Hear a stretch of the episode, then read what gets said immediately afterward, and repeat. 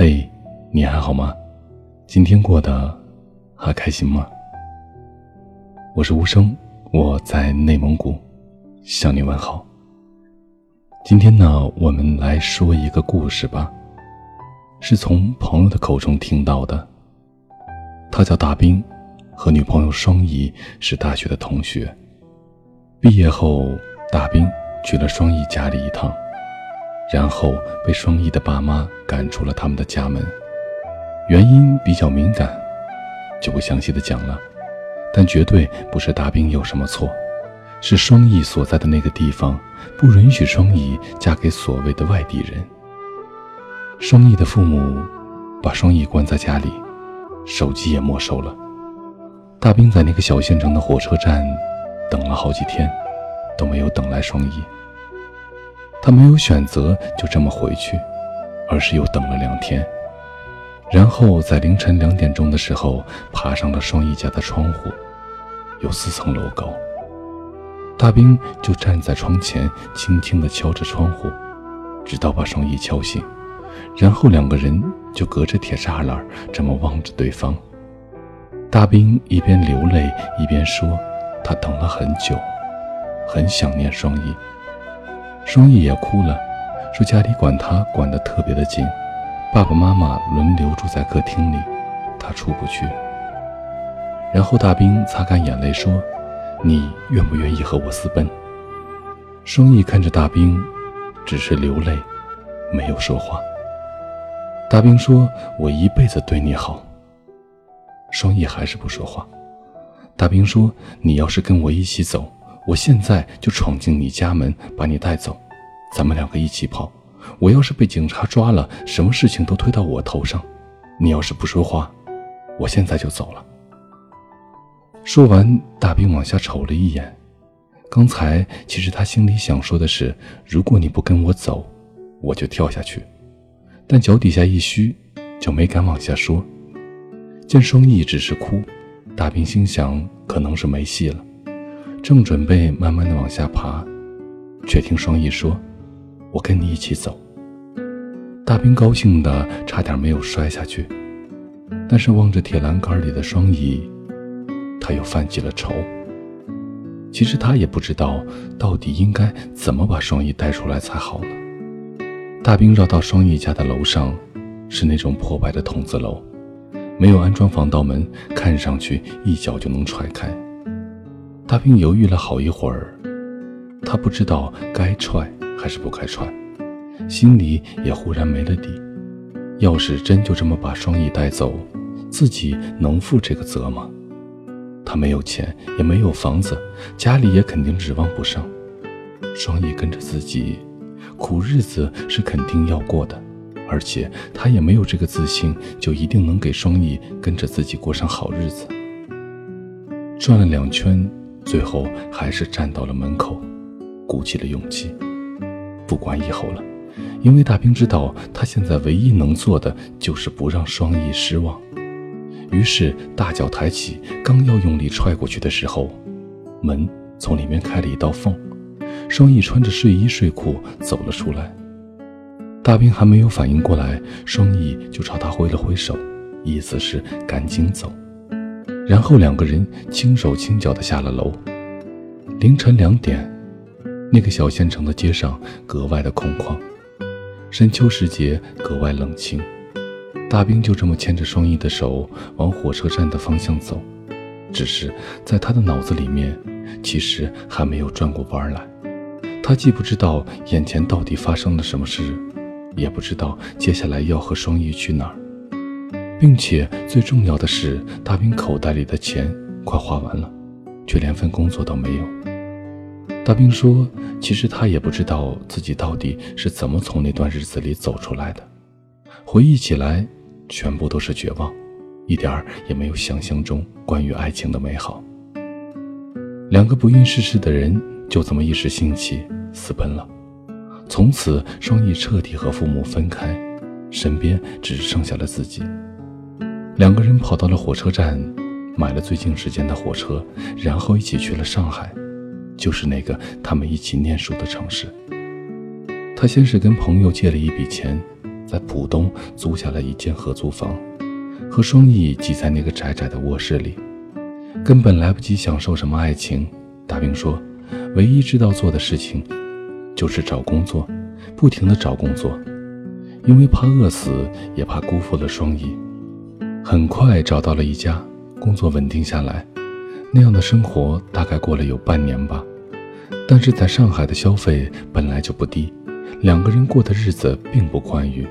每到深夜来临，大兵睡不着的时候，其实心里会想很多事，尤其是当初他带着双翼一起离开那个县城，到底是不是正确的？以及睡在身边呼吸安稳的双翼，自己对他到底还有爱吗？大概也就是在那个时候，大兵才明白，原来爱情不是自己想象里那么容易的事情。每当他下班回来和双翼一起吃饭，都会感到厌倦。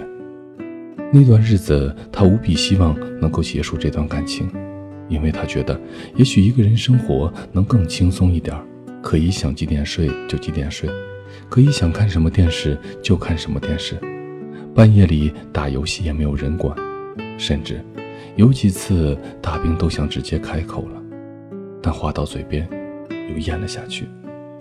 是因为想起了当初双翼义无反顾地跟自己离开时的样子。他轻轻推开门，穿着睡衣和拖鞋，跟自己走在深秋的空无一人的街上。他在火车上依偎着自己的肩膀，这些回忆让大兵感到柔软。但可惜的是，这种柔软只不过是短短的一瞬间，很快又被压抑而又重复的日子给淹没。直到那一天。天气入夏了，大兵上班回来，双翼照旧做好了晚餐，在等他回来。但大兵说今天想去外面吃，双翼虽然奇怪，但也同意了。大兵找了一家拉面店，两个人面对面吃着拉面。大兵把面条吃得滋溜响，但双翼没有动筷子，只是就这么看着大兵说：“你是不是有什么话要对我说？”大兵抬起头来，笑着说：“哪能呢？”双翼说：“你别骗我了，说吧。这几天我都能感觉到你好像有话憋在心里。”大兵说：“真没有。”双翼说：“真的。”大兵沉默了一下，很短暂的沉默。大兵放下筷子，喝了几口碗里的汤，然后擦了擦嘴，说：“咱俩分手吧。”那一刻，大兵看到双翼哭了。眼泪没有掉下来，只是在眼眶里打着转。这又让大兵想起那天他去双翼家找他的样子，他的心有些柔软，但又立刻变得坚硬，因为他觉得既然话已经说出口，就应该有一个结束才对。于是他接着说：“我觉得咱们两个可能有点不太合适。”双翼说：“我是不是哪里做的不好？是不是菜做的不好吃？”我以后会多练习的。大兵摇了摇头说：“不，不是你的问题，是我，我的问题。”双翼睁大了漂亮的眼睛说：“你喜欢上了别人？”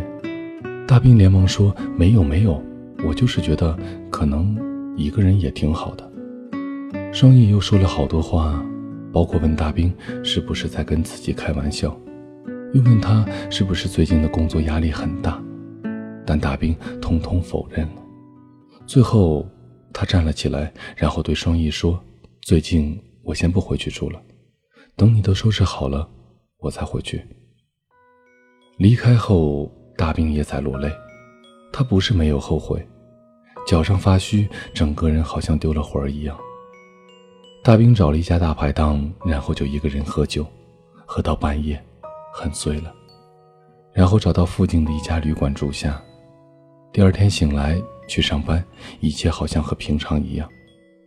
只是大兵原本以为变成一个人后，心里会得到解脱，但真实的情况好像不是那个样子的。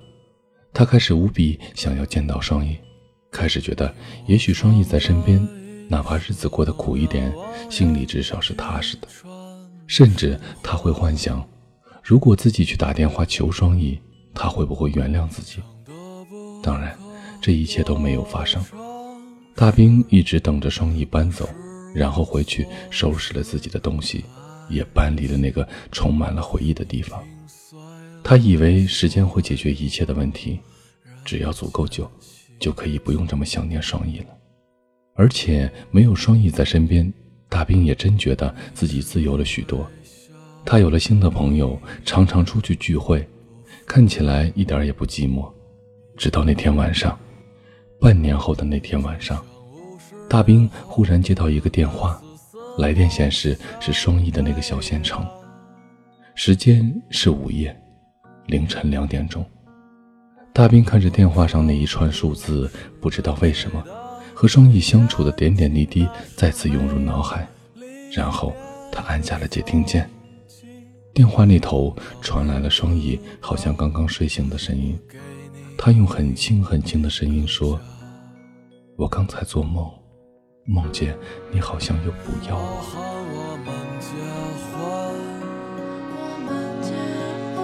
在稻城冰雪融化的早晨，哦，喊我们结婚。在布满星辰斑斓的黄昏好了，各位，这就是今天我们要分享的这个故事。收听最新节目，请关注我的微信公众号“无声”，许多年以后这七个字的首字母。同时呢，你也可以在新浪微博搜索“无声的晚安”，就可以找到我了。我在内蒙古，跟你道一声晚安，城市另一端的你。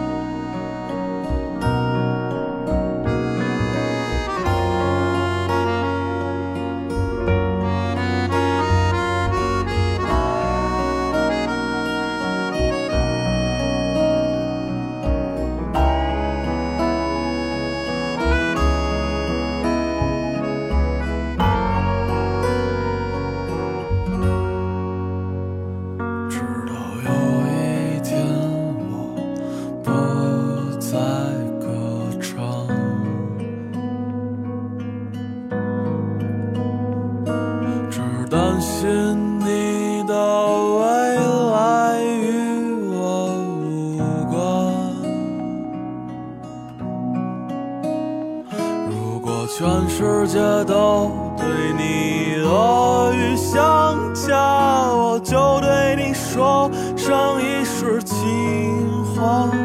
还有我们的